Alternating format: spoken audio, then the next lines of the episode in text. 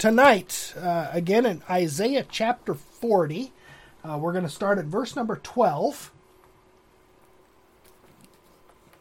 And if you remember from last week, when we looked at um, the first 11 verses, God had made a tremendous promise to Israel. We looked at uh, how this eventually points to Christ, uh, who uh, comes to deliver us from the bondage of sin and devil and, and, the devil and misery and all of that. We looked at that last week.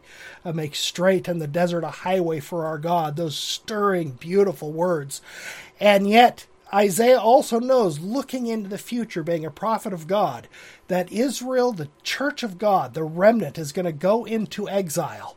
Uh, they are going to go through some very, very difficult times and some very hard times. So there will be the bottom of the bo- bo- the lowest of the low, the bottom of the heap, slaves in a land of exile, no longer in their home. He sees this day coming. And now, with these promises, because God knows our weaknesses, that when we are overwhelmed with a sense of helplessness and loss and fear and lack of strength, our tendency is to look at idols, look at the strength of our own hands, to start to doubt whether God sees or whether God hears. And that's what this section is about. It's answering the question that we see in verse 27 My way is hidden from the Lord. My just claim is passed over by my God. The complaint of God's people that we're being oppressed here and God doesn't care and God doesn't see. That's what this section is addressing, uh, beginning at verse number 12. So let's read it, beginning at verse number 12. Who has measured the waters in the hollow of his hand, measured heaven with a span? And calculated the dust of the earth in a measure, weighed the mountains in scales, and the hills in a balance. Who has directed the Spirit of the Lord, or as his counselor has taught him? With whom did he take counsel, and who instructed him, and taught him in the path of justice? And who taught him knowledge, and showed him the way of understanding? Behold, the nations are as a drop in a bucket, and are counted as the small dust on the scales. Look, he lifts up the isles as a very little thing, and Lebanon is not sufficient to burn, nor its beasts sufficient for a burnt offering.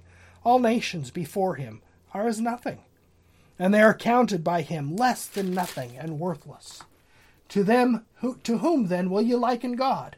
Or what likeness will you compare to him? The workman molds an image, the goldsmith overspreads it with gold, the silversmith casts silver chains. Whoever is too impoverished for such a contribution chooses a tree that will not rot. He seeks for himself a skilful workman to prepare a carved image that will not totter. Have you not known? Have you not heard? Has it not been told you from the beginning? Have you not understood from the foundations of the earth? It is He who sits above the circle of the earth, and its inhabitants are like grasshoppers, who stretches out the heavens like a curtain and spreads them out like a tent to dwell in. He brings the princes to nothing, he makes the judges of the earth useless. Scarcely shall they be planted, scarcely shall they be sown, scarcely shall their stock take root in the earth, when he will also blow on them, and they will wither, and the whirlwind will take them away like stubble. To whom then will ye liken me, or to whom shall I be equal? says the Holy One. Lift up your eyes on high and see who has created these things, who brings out their host by number. He calls them all by name. By the greatness of his might and the strength of his power, not one is missing.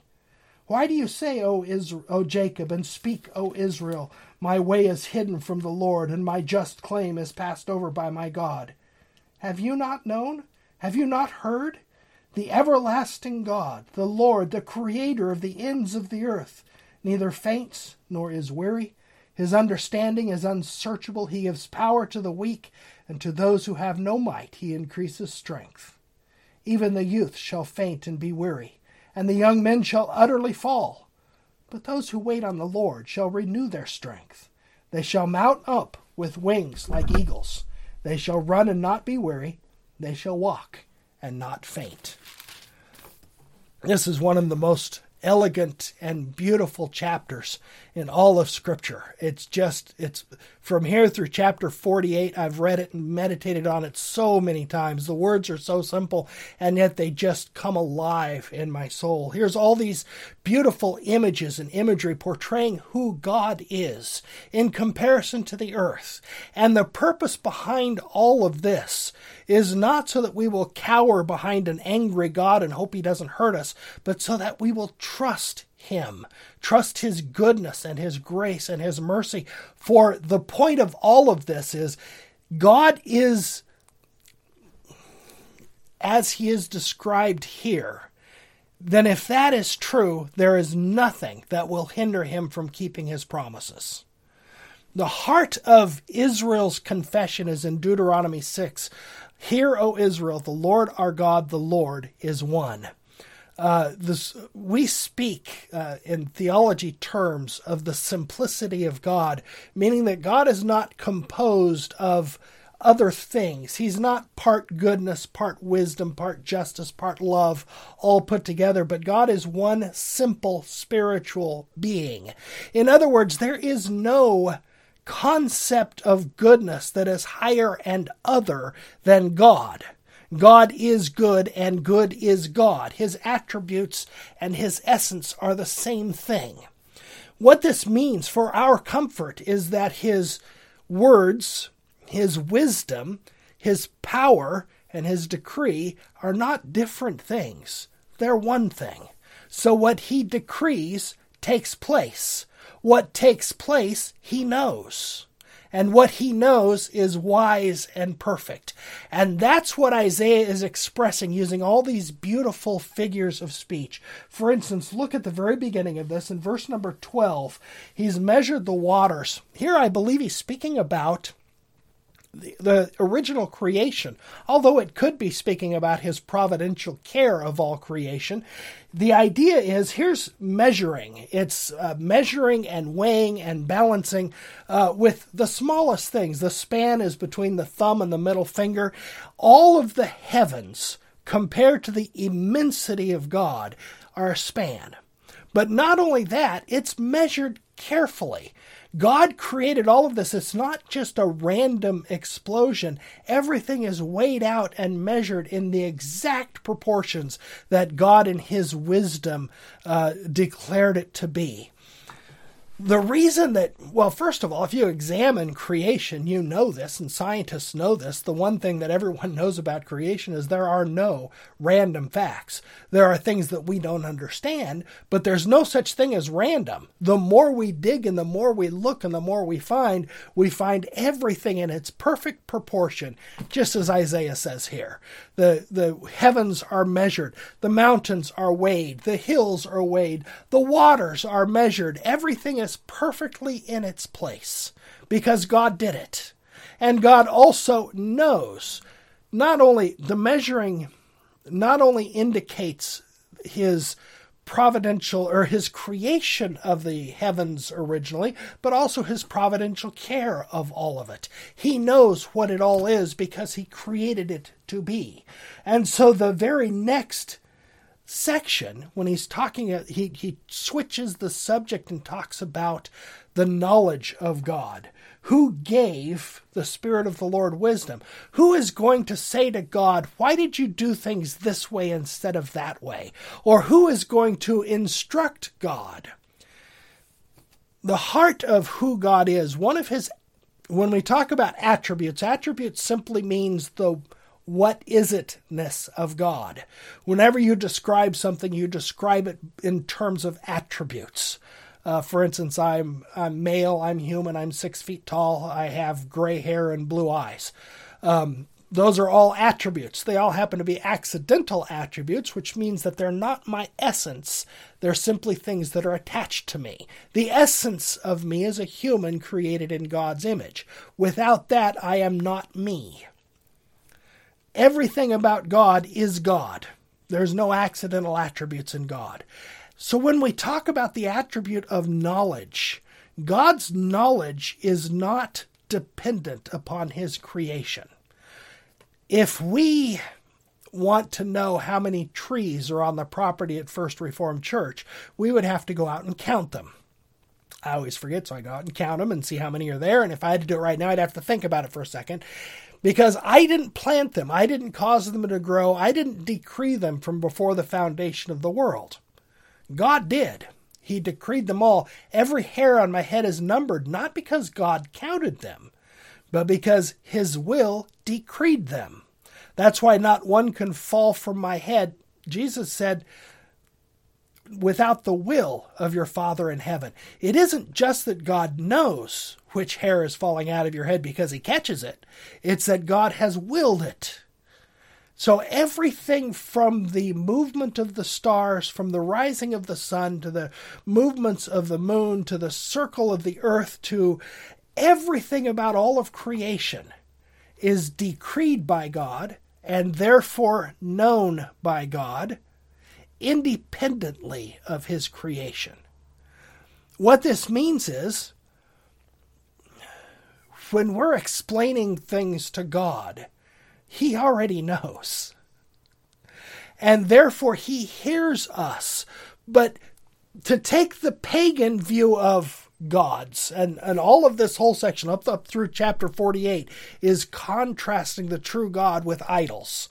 The pagan view of God is that God doesn't pay a lot of attention or there's barriers that are getting in the way of us and God, and we have to take some kind of control and some kind of power to convince God to listen to us, to explain the situation to Him so that He understands it, to get Him to. Think about the priests of Baal on Mount Carmel in the contest with Elijah, jumping up and down and cutting themselves, and jumping up and down and cutting themselves, trying to get God's attention. And in modern terms, think about how this is on the um, in so many of the churches that that uh, say if you buy this thing of prayer oil or if you buy this then that will force God to put a blessing on your home and put a blessing. It's a pagan view of God as we're going to see. God already knows who you are. He knows you're his he loves you. He has nothing but good for you. There's nothing hindering him from giving that good to you. And therefore, as we see at the end, our goal is to wait. We, of course, being impatient creatures, want it faster. But the point is, God says everything in its time because God has measured all of this out. So, again, looking at verse 13 and 14, who taught, let's just look at this one phrase who taught God the path of justice? We, when we're oppressed, think about how Israel was in, under the Babylonian captivity, put in chains and dragged for three months back to Babylon, a place they had no idea. They'd never been there before and had no concept of it. Think about that and what a weight that would have been on, and crying out to the Lord day and night, This is unjust. There's no one to plead my cause. I'm being punished without a cause. I, the, the, the government is oppressing me. Those powerful than me are crushing me underfoot. Doesn't God care about justice? And this is the comfort. God cares far more about justice than even you do. Who taught God about justice? Justice is God. Justice is an attribute of God. Without justice, God is not God. But God is also wisdom and understanding, and He understands the entire thing from the beginning to the end. We do not. God understands everything that is happening. We don't. Every time men get overwhelmed with a sense of we're going to bring justice, if there is no restraint, it always ends up to be a monstrous thing because our justice is always tempered with sin and the desire for vengeance, whereas God's justice is always perfect. That's the encouragement. And it's the same thing, not only with justice, but also with counsel, with justice, with knowledge, with understanding. God underst- understanding It's an interesting word in the Hebrew because it's based on the word, it's the root of the word is bane. Bane is a preposition that means between. It separates two objects, it's the space between this and that. Understanding means that you can tell the difference between this and that. That's the heart of understanding. It's being able to distinguish between good and evil, black and white, up and down. It's the heart of who God is. God distinguishes. We see this in his first activity in Genesis chapter 1. He separates the water from dry ground, he separates day from night, he separates up from down. He makes this distinction. And the question is who teaches God these things? Of course, no one does. This is the heart of who God is. There's no concept of understanding that came first, and then God must submit to it. In other words, the universe is not orderly by chance. The universe is orderly because God is orderly.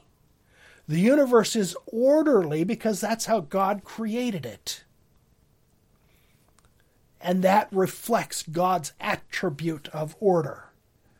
And therefore, now getting to the heart of it, in verse number 15 and 16, the nations are a drop in the bucket. In verse number 15, he's comparing now all the nations. Israel is being oppressed on all sides, and it's going to get worse until they're taken into captivity. At the time of Isaiah's writing, Assyria was the dominant power. Uh, in Isaiah's day, they had completely conquered the northern kingdom. They had almost conquered the southern kingdom. They had taken over everything. You look at the map in Hezekiah's time of the Assyrian Empire, and if they the one I have is painted blue, the whole thing is blue, and there's one little tiny white dot in the middle of it, and that's Jerusalem. And Isaiah had just explained what had happened in Jerusalem in chapter 38 and 39. Um, this was God's decree. One angel sent the entire Assyrian army back home, and Jerusalem was spared because of the prayers of Hezekiah. Because the nations are a drop in the bucket. This means that the nations and the movements of uh, empires and the movements of kings and the movements of, in our day, elections and, and all of the machinations of what's going on in the world. This is a drop in the bucket with God. A drop doesn't change the weight of the bucket at all. The drop doesn't affect the bucket. And all of the nations, this is the point, all of the nations are as a drop in the bucket of God's providence. This doesn't mean that God has no care for the people of the earth. It's talking comparatively. Comparatively, God isn't going, oh my goodness, look at what those people are doing. What am I going to do now? God is independent in that sense of his creation. His creation doesn't affect him. We are dependent upon him. He is not dependent upon us. And therefore, he's not in heaven just waiting that waiting for us to do the right thing so that he can bless us. We depend on him, not the other way around. Not only that, in the next phrase, he's counted as small dust on the scales. You can get a little scale and you can weigh stuff out. And the dust, a little tiny speck of microscopic dust that's landing on the scale, doesn't change the weight of the scale. If you take all of the nations in the world all the people in the world and all their loves and all their hates and all their decisions and all their shaking their fist at God and all their anger and all of that. It's one little tiny speck of dust on the scale of God's providence. Is this going to affect God's promise at all? And yet, what causes us the most grief and causes us so much anger and rage at people around us is when we're afraid that somehow people are going to get in the way of God blessing us. This was exactly what happened in the days of the Pharisees. They um, uh, they were concerned that the sinners were going to cause God to remove their blessing from the nation again. And so that's why they were so harsh on all the sinners. It's why Jesus had to go. They said if we don't do something about him, the Romans are going to come and take our place in our nation. Behind that, it's God is going to punish us if we keep allowing sinners in our midst. But all of the nations are like a speck on the scale of God's promises. More on this, we're going to go through. There's more about God than simply this because God is infinite, but this is the foundation of who God is verse 16 here it's in contrast with the, the reason that the pagans offer sacrifices and this was Israel's problem too. Isaiah addresses it in chapter 1 right off the bat. Israel thought that if they offered impressive enough sacrifices, they could convince God to do what they wanted God to do. It's the same mistake that Saul made uh, the first king of Israel, that God uh, removed the kingdom from him. He waited and he waited and he waited and he waited while the Philistines were getting stronger and stronger and closer and closer until he was so afraid of the Philistines and he hadn't yet appeased God with a sacrifice. And so he offered the sacrifice to convince God to save him from the Philistines. And of course, right then, Samuel shows up, says, Saul, you're thinking like a pagan. I would have preserved your kingdom forever, but now I'm taking it from you. Saul didn't have to convince God to save him from the Philistines. The sacrifices were not for God's benefit. God said, If, if I was hungry, would I tell you? The cattle on a thousand hills are all mine. That's Psalm number 50. Sacrifices are not so that we can convince God to do something for us. And so the next phrase is all of the trees at Lebanon and if that all burned and every beast in the forest was offered as a sacrifice to God, would that change God's view? Because the pagan idea is you've got a king over here and you've got a king over here, and both of them offer sacrifices to their God. And whichever God is stronger at that particular moment is the one going to win the battle. And so we better get God on our side really, really fast, and we better get him fattened up to go to battle against this God. But that isn't the God of the Bible. There's only one God. And he has made promises to his people. He will redeem his people. He will keep all of his promises, as we're going to see. He does respond, but in a way that's beyond our comprehension.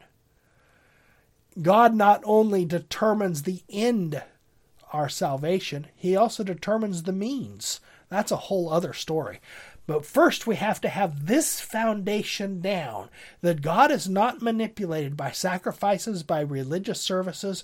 When we go to church on Sunday, when we sit in the preaching of the word, we sing our hymns to God, when we give our offerings to support the ministry, all the works of religion that we do, it's for our benefit not to convince God to give us a blessing, but because God has adopted and redeemed us in Jesus Christ, and we are His children. That makes all the difference in the world. Because, verse 17, all the nations before him are nothing, less than nothing. You add them all up together, you get a negative balance. So don't be afraid when you hear the great kings of the earth blaspheme against God. They're not taking God by surprise. They're not threatening God. And is God going to respond? Of course he will. But that's going to come from his nature, not from them. Um, so now he's comparing in verse 18, 19, and 20. This is really interesting. He's comparing the idols of the heathen to the one true God. The heart of it is to make an idol the craftsman has to make an idol. So, right there, you see the contrast. God made us, we didn't make God. The difference between a pagan way of thinking is we make the gods. We make these there's nobody that believed that this carved image of Marduk was actually the god Marduk. What they believed is through this image, they captured the power of Marduk and could get Marduk to do what they wanted him to do. If they were rich enough, they formed it out of gold and out of silver. If they were too poor, they made it out of wood. And so the quality of the god depended upon the wealth of the offerer. This is very different than the God of the Bible. The God of the Bible, as we see at the end of this chapter, he has care for the weak, for the oppressed, for the grain of seed that falls into the ground and dies. He delights to show himself strong in weakness and in affliction.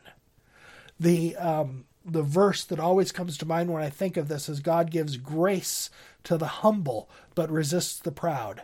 The word humble in the Old Testament is the same word for afflicted, weak, or poor. It's all the same word. It's ana in the Hebrew. So to be poor is you have no resources. To be afflicted is to be crushed under underfoot because the rich always took advantage of the poor and the poor had no resources. So to be poor, to be afflicted, to be oppressed was all the same thing. You were weak. You had no resources. You had no way to protect yourself. This is what humble meant. This is why a woman who was sexually assaulted, the scripture said that they humbled her. She had no strength to fight back. That's once again another story. But throughout scripture, God has a great care for the humble. And whatever resources God has given us, we are to humble ourselves under his hand, as we see here. The pagan view is we make ourselves strong and we can capture the power of the gods by doing everything right, by offering a big enough sacrifice, a fancy enough sacrifice, by doing everything right, by saying the right mantra, by doing the right rituals. And if we follow all the steps right, then we can wring a blessing out of God's hands. The Spirit lives on today when you go into any Christian or spiritual bookstore and you find seven steps to this, 10 steps for that, eight steps for this. Here's all the things that you have to do to get a blessing from God. Whereas the scripture says it is God that blesses us. We receive it from his hand. We're going to see this contrasted in the very last two verses. So hold that thought for just a minute, then you'll see exactly what I'm saying. In the meantime, while if you look at the end of verse number 20, all of these, whether they're building it out of wood and hopefully finding a tree that won't rot, or they're building it out of gold and silver, their goal is to get it fastened down so that it isn't going to get blown over by the wind or stolen by somebody passing through. Isaiah is going to use a lot of mockery moving on. It's like, now think about this for a second. Your goal is to make a God and then try to keep the God safe and protect the God from falling over. How is this God going to save you when you have to save it from falling over? Does that make any sense? And yet today, what do we put our trust in? We put our trust in how much money is in our bank account. And so we're terrified all the time that the bank's going to get stolen, the stock market's going to crash, the wrong guy's going to get elected president, and the gas prices are going to go up, and everything's going to fall to pieces, and everything's going to.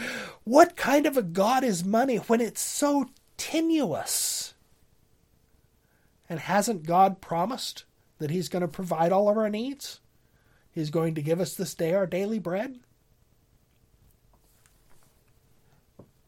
And so he says in verse 21 Have you not known? He's talking to the people of God. These are things that you should know. Don't you know this? Have you not understood from the foundations of the earth, from the very beginning? Just go outside and look at the stars. Now, think about this the God that you serve knows the names of all of those stars because he named them. Now, we know that the stars that we can see are too much for us to know. We name some of them. But the more we discover and the more we look at the universe, the more we realize just how exactly majestic and huge and enormous that universe is, and how many stars. They are literally innumerable. They are beyond the human mind to comprehend. It's a span to God. He gives all of their names. He sits above the circle of the earth. There's a figure for you.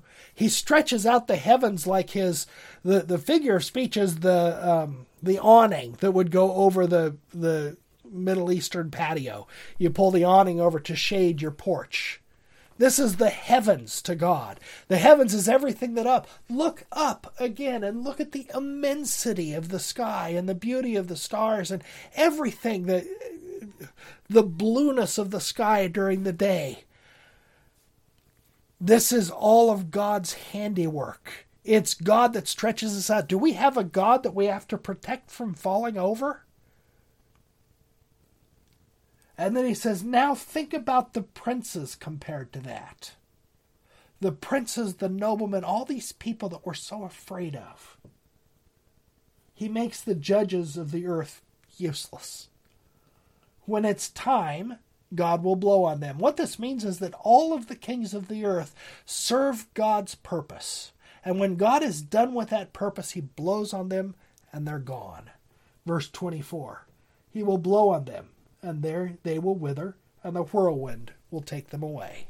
These people that we so fear. And so he says, So who are you going to liken me to?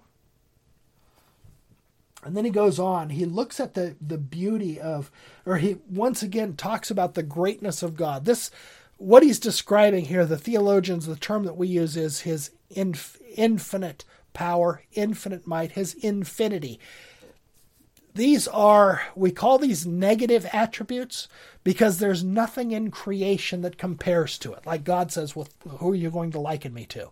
Um, you cannot exhaust who God is. The, his attribute of infinite is not finite we don't have a positive word for it is for it because everything we know is finite. There's no such thing as infinite. In order for us to know something, it has to have a beginning and an end. We can't fathom pure infinity. We can't fathom the immensity of God where he has no beginning and no end with regard to space and no beginning and no end with regard to time. His infinity also means that he doesn't have a succession of moments. He doesn't have a before and after, a today and tomorrow. It's all an eternal present. And yet, eternity and God are not two different concepts. They're one thing. God is infinite with regard to space. His knowledge is infinite. His his understanding is infinite, and therefore nothing can be compared to this God. And so, why are you going to say he doesn't know what's going on in your life? That's the astounding thing. Why are you going to say he doesn't care? Why are you going to say he's not paying attention? He's out of control. Is he falling asleep? He's upholding all of the heavens. Don't you think he can uphold you? Because he says he upholds you. If he knows all the stars by name and he says, I know your name, doesn't he know your name? Because his, verse 28, his understanding is unsearchable. Verse 29, he gives power to the weak. And so when you are at your weakest, at your lowest, at your smallest ebb, this is when God delights to work. Paul testified of this way in the future in the New Testament when he says, God, as in my weakness, God has shown himself strong. He said, My strength is made perfect in weakness. And so God didn't remove the thorn in Paul's flesh because God wanted to show his strength through Paul's weakness. We get a glimpse of this with Gideon in the book of Judges when God whittled down his army to 300 people. He says, Because I know you. If you go in with this full army and I give you the victory, you're going to say, Oh, I did it because I was strong. And how often do we pat ourselves on the back and say, Boy, I sure accomplished that because I'm smart, I'm wise, I'm strong, I've got a lot of money but in our weak place, weakest spot, when we're weak, when we're hurting, when we're tired, when we're anxious, when we're trembling, when we're fearful, when we're sinful, when we're oppressed, when all of this is crushing in on us, and then God delivers us, the only thing we can do is respond with praise. That's where God brought, that's where God brings us. And so what do we do? Verse 30 and 31, there's still a contrast here. Even the youths shall faint and be weary. This is human strength. The word youth there is uh, um, the root of the word is chosen, a choice young man. This is when the king goes through and gets the best looking, healthiest, strongest, smartest, wisest, most powerful young man. I want that guy, I want that guy, I want that guy. Think of the army boot camp guy picking out the people for the elite forces and putting them through that rigorous training. Those are the ones here. Those youths, these people, even then, eventually they're going to get tired the idea is this if you have to keep your God from tottering, it's going to exhaust you and bring you down to nothing, and you will fail. Whatever that God is, if you've got to uphold that God, it's going to exhaust you. Because God, whatever that God is, the true God blows on it and it goes away. And then you're left with nothing. The youths will fail the young men shall utterly fall. But then look at the next one, and here's the beauty of this. Those that wait on the Lord, they shall renew their strength, they shall mount up with wings as eagles. All the commentaries I've read on this, I think, have missed the point. And all of the everything I thought about this when I was growing up. This was, of course, the motto of the Christian school that I was brought up in. It was painted on our gymnasium. They shall mount up with wings as eagles. In other words, because we were a Christian school, we were apparently better at basketball than the, the unbelievers. And I can testify that we were not. Um, but anyway, it wasn't until I actually watched David Attenborough because I love nature shows, and I watched a David Attenborough special on birds of prey and he had in that clip about a five minute segment on the eagle that goes right over the Middle East. And he didn't reference this. He was just talking about the Middle East. There's only one eagle in the Middle East that you can see. It doesn't land anywhere near Israel, according to Attenborough. But if you're in the Middle East and Israel and you look up, you can see this eagle way, way, way up as a tiny speck in the sky. And here's the amazing thing about this eagle this eagle migrates about 3,500 miles without ever stopping. And so the question that scientists have is how on earth can an eagle do this? And it's not just this one, it's all eagles. How do they do it? Any bird that flaps its wings like this will get so exhausted it will eventually crash and can't make it. The birds that soar 3,500 miles spread their wings and catch the wind, and then they just glide on the wind. Now, think about that, the example that Isaiah is using. Those that wait on the Lord. In other words, spread your wings and catch the wind. Quit trying to do this on your own strength. God said to Zechariah, Not by might and not by power, not by wisdom, but my spirit, says the Lord. It's God's promise, His word of promise, the spirit of promise. Remember, spirit, wind, and breath, all the same word. The same breath of God that blows the idols flat is that breath that upholds his people so that we can soar. But we wait on the Lord. It's the only way to do it.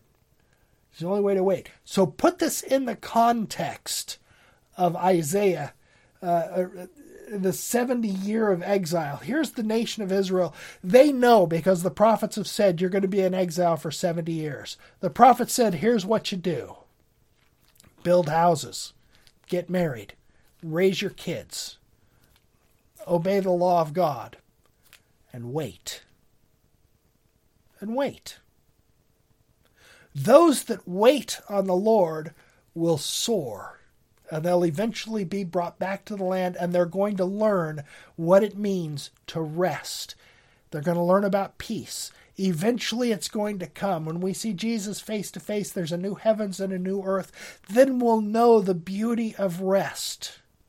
But if we spend our whole life trying to keep God from fodder, tottering down, trying to hold him up, trying to force a blessing out of him, trying to offer bigger and better sacrifices to make ourselves more worthy, thinking to ourselves, if I only did more, then maybe God would love me. If I only worked harder, then maybe God will give me a blessing. If only I struggled more, if only I got up earlier and did bigger devotions and better devotions, then perhaps God will start blessing me in my life. Even the youths are going to fail. That's going to exhaust you. Therapist's office are full of people that are exhausted from there. The spiritual answer is Spread your wings, catch the wind. Let God lift you up by his promises. God is going to bring it to pass. God will lift you up. We're going to talk more about this as we go all the way through these idols uh, from the next, all the way through chapter 48, and then we're going to meet the servant of the Lord. It's some beautiful stuff coming up. Uh, with that, we will close. Uh, if you would like to, let's close in prayer, and then if you'd like to unmute and ask any questions, we can do that. Let's pray. Our Father in heaven, what a beautiful thing it is that you uphold us, that you direct us, that you uh, you love us, and we are your children, and nothing will remove us from your hand. Cause us now, Father, to rest in that with the choices that we make, the decisions we make every day, our ins and our outs, to know that you uphold us and you keep us with all that we do. And so we can go to work and do all of those things, not to squeeze a favor out of you, but because you've called us to. And so we can do it with joy. Teach us, Father, that you accept our works in Christ, and so we can serve you with joy, not wearing ourselves out, but catching the breeze so that we can soar. In Jesus' name, amen.